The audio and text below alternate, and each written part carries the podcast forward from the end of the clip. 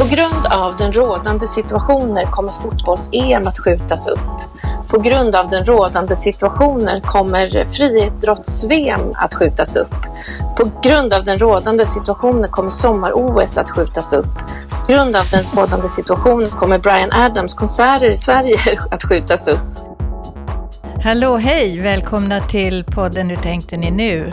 Coronakarusellen, som vi kallar de här kortare avsnitten som vi gör just nu. Hej Karo, hur är läget? Jo men det är fint. Det är ju solsken, varmt. Det gillar jag. Jag börjar ju säga det nu i varje avsnitt. Och jag är frisk, vilket jag också är supernöjd med. Jag har en assistent som testade sig mot corona för säkerhets skull och hon var också frisk. Så vi tycker att det är ett gott tecken i dessa tider. Förra gången så pratade vi om det här att det är lite trist. Men idag ska vi prata om någonting annat. Vi båda tycker om kultur och kulturevenemang och saknar ju livekulturen ganska mycket, både du och jag. Men det finns ju de som, på andra sidan, konstnärerna, de saknar det också tror jag. Och då tänkte vi prata med dig, Klara Diesen. Du är poet och curator. Och har, ni har precis stängt er utställning Isolering kommunikation. Ja, det stämmer. Jag heter Klara Diesen och är poet och eh, utställningen som var på Färgfabriken hette Isolering kommunikation. Jag blev tillfrågad av att hoppa in och arrangera en konstutställning tillsammans med en grupp som kallar sig Muskot som är en eh, kuratorsgrupp. Då. Eh, och det berodde på förutsättningarna att det de jobbade med hade blivit inställt och så började de fundera på, men går det att göra någonting under de här förutsättningarna där vi måste isolera oss och det är rekommendationer och, och regleringar och, för, liksom, att hålla sig till. Eh, och så blev jag tillfrågad att vara med och de hade kontaktat Färgfabriken utanför Stockholm, en konsthall. Eh, och så ställde vi frågan, kan vi få vara här och göra en fysisk utställning i och med att det är ett jättestort rum? Och så funderade vi på det och bestämde oss för, ja vi kör. Så det som hände då var att vi gjorde ett så kallat open call, det vill säga att vi försökte sprida i alla kanaler eh, det här budskapet att man fick ansöka om att vara med på den här samlingsutställningen. Ehm, för konstnärer och även poeter ville vi ha med, så både konst och text. Och så fick vi in över 500 bidrag. Och då hade vi mätt, mätt ut i, i rummet hur många som skulle kunna få plats. Ehm, och det var 110 bidrag som skulle kunna få plats.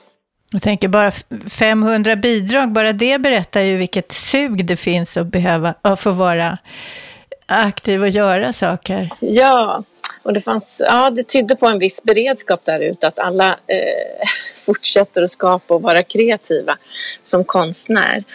Och eh, då valde vi ut bidragen och så var förutsättningarna sådana att de fick komma dit på en viss tid då, så att, de inte, så att det inte skulle bli någon som helst trängsel.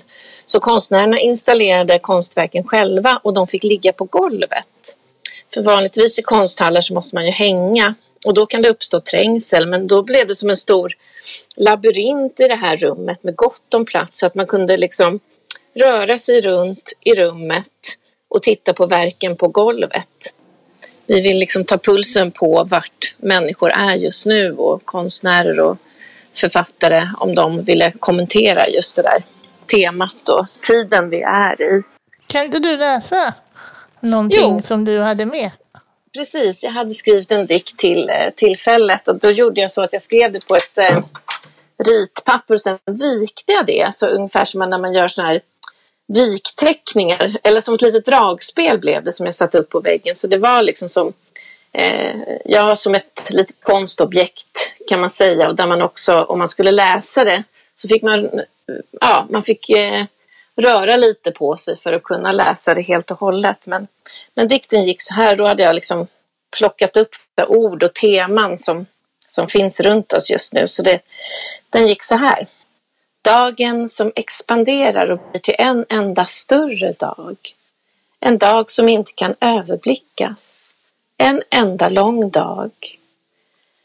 Plötsligt finns det inga pauser. Om allt är en enda lång paus. Dagarna är som midnattssolen. Ljuset flödar men känns som ett mörker. Om allt det där ljuset avslöjar något så avslöjar det att vi inget hölje har. Som snäckan lyftes från snäckans kött och blottlade. Om skalet kastas i en vid båge. Ja, sen fortsätter det lite mer här, men det är ganska svårt att läsa just för att jag har flyttat av min, hand, min egen handstil. Eh, men sådär var min dikt. Jag blev lite tagen därför att jag tycker att den beskrev väldigt mycket hur jag kan känna. Just det där att det är en enda lång mm. dag. Ja. Att det finns bara ett enda nu som alla pratar jämt om att man ska finnas i. Men det blir lite mm. ja, eh, spännande. Ja, vad fint. Mm. Ja, och att alla väntar på någon typ av sen också. Att det, ja. det är som en enda lång paus. Ja, det är jättespeciellt att gå och vänta och ingen kan ge besked, inte ens de som vi förväntar oss ska kunna ge besked. Och det är jättemärkligt och det är också att det, det är samma överallt. Man kan inte vända sig någonstans egentligen och få något definitivt svar. Så att vi är här, vi människor. Så det är viktigt att vi får kontakt eh, med varandra. Och jag mm. tänker också att det är så viktigt att, jag menar för ni som konstnär har ju en fantastisk förmåga också att kunna eh, presentera saker som sker för andra människor att kunna ta till sig. Många kan nog känna igen sig i, i den här dikten eller i de mm. konstverken som finns. Att man ibland kan behöva både ord och bild och känslor på mm. saker och ting mm. som man inte kan liksom formulera själv kanske i, mm. i den här tiden. Det var en annan text som var, den var inte som en dikt utan det blev som en lång monolog där eh, det var en poet som heter Simon Skuteli som är bildkonstnär och poet. Men det han gjorde det var att han skrev en lång text som han sen tryckte upp som en tidningssida. Eh, jättefint och så la han den i en liten eh, trälåda så det var som ett uppslag av ett tidningsuppslag. Och sen när man börjar läsa så inser man att varenda mening börjar på samma sätt. Och det var på grund av den rådande situationen. Så jag tänkte, går det bra om jag läser en bit av den också? Ja, det gör det. Gärna. På grund av den rådande situationen kommer fotbolls-EM att skjutas upp. På grund av den rådande situationen kommer friidrotts-VM att skjutas upp. På grund av den rådande situationen kommer sommar-OS att skjutas upp. På grund av den rådande situationen kommer Brian Adams konserter i Sverige, Sverige att skjutas upp. På grund av den rådande situationen kommer filmfestivalen i Cannes att skjutas upp. På grund av den rådande situationen kommer den internationella pizzamässan i Las Vegas att skjutas upp. På grund av den rådande situationen kommer varje fysiskt möte med en annan människa uppskattas och upplevas utifrån sin särskildhet. På grund av den rådande situationen kommer tomten inte att besöka oss till jul och barn får sitta i sina egna knän. På grund av den rådande situationen kommer Rodolf tvingas betala böter för att ha vistats utomhus. På grund av den rådande situationen kommer flera företag att se möjligheten att tvätta rent sina varumärken. På grund av den rådande situationen kommer människor som lever i fattigdom att få ännu mindre pengar att röra sig med. På grund av den rådande situationen kommer gudstjänster efter erbjudas som takeaway.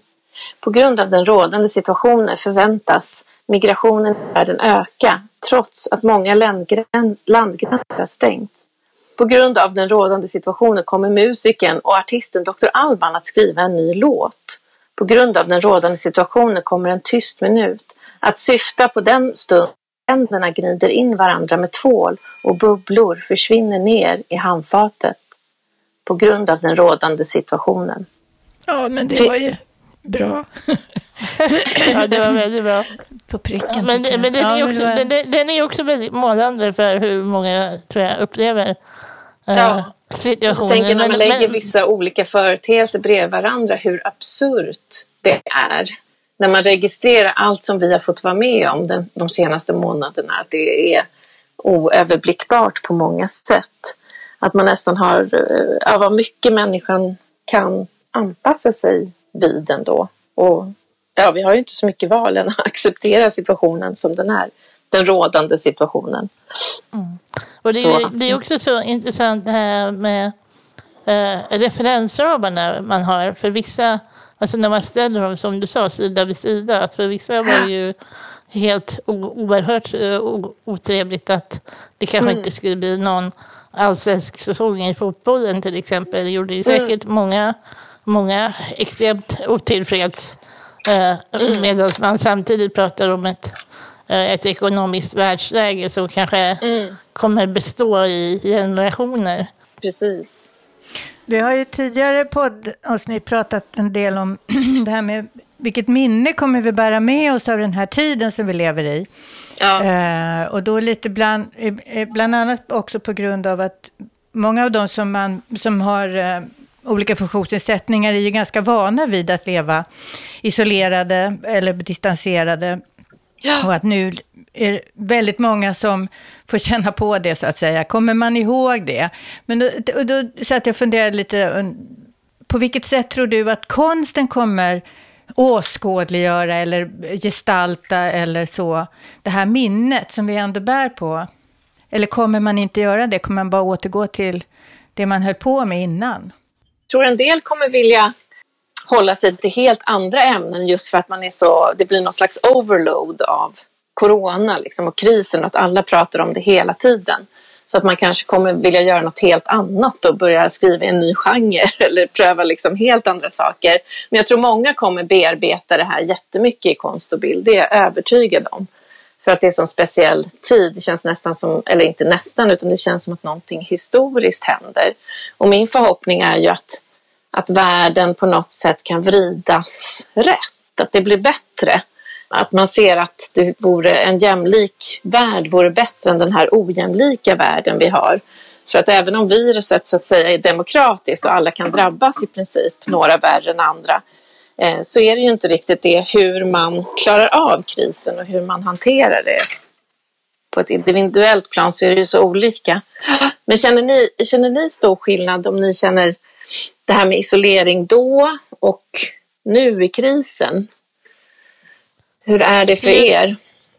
Jag tror att som, som Janna lite var inne på så tror jag att väldigt många personer med funktionsnedsättning är ju vana vid eh, någon typ av begränsning hela tiden och eh, olika eh, mm, nivå mm. på isolering. Eh, mm. konstant. Det finns liksom i ens DNA på något vis. Eller det, det är en mm. förutsättning för, för oss så som samhället ser ut idag fortfarande. Mm. Och, och, och därför tror jag att man hoppas ju därför på det här minnet som sagt av att så här, den här begränsningen vi känner alla till nu och borde mm. kunna mm. se som eh, otroligt orättvis mm. sen när, när saker och ting kanske kan börja återgå till någon form av normalitet. Men för många människor med funktionsnedsättning så kommer fortfarande isoleringen vara, vara ett faktum. Den kommer ju inte mm. per automatik gå över, utan kanske till och med begränsas ytterligare för att man kommer behöva ha ekonomiska begränsningar för vilken välfärd vi har och sådana mm. saker och vilka insatser som ges och uh, sådana saker, vilket riskerar att skapa ännu mer isolation istället för, för en del.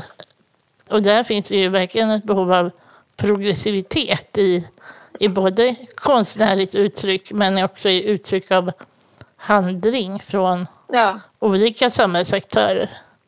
Ja, absolut. Det är så lätt att glömma, apropå det här med minnet, att, eh, att det är så många som vill liksom, nu ska vi tillbaka till det normala och vi ska kickstarta ekonomin och jag tänker då, alltså drömmen om en bättre värld för mig är att det är mer jämlikt för alla. Ja, men eh, vad kul att du ville vara, vara med oss i vår podd. Tack för att jag fick vara med. Jag tycker det här var väldigt upplyftande, Jana. Det här gav ju jättemycket, både att få höra lite eh, poesi, men också prata om just vikten av kultur. Eh, även om den sker så här. Det var ju fantastiskt att höra en dikt uppläst för en eh, när man inte har möjlighet att ta del av konst live kanske. Och det hade man ju ändå om man kunde gå på den här utställningen. Och det är lite sådär, jag blev lite sådär, har energi och eh, att jag måste, man måste springa på sådana här saker. Även om de bara är, det är lite upp till oss själva också. Ja, men precis. Och, och, och följa upp det som Jonas sa förra gången. Att det är viktigt att ha roligt. Och, och, och konst är ett sätt att ge energi och skapa glädje. Eh, även om temat kanske inte alltid är glädjefyllt så ger det energi ändå. Men i den rådande situationen så får man göra det bästa av situationen. Ja, men hörni allihopa, vi är ju tillbaka igen ganska snart med ett nytt spännande avsnitt. Så fortsätt lyssna på Hur tänkte ni nu och Coronakarusellen. Och gå ut i solen och njut lite. Så hörs vi snart. Ha det gott, hej hej! Hej hej! Hur tänkte ni nu? är en podd från DHR. Ansvarig utgivare, Janna Olsson. Hur tänkte ni nu produceras av Filt Hinterland för DHR.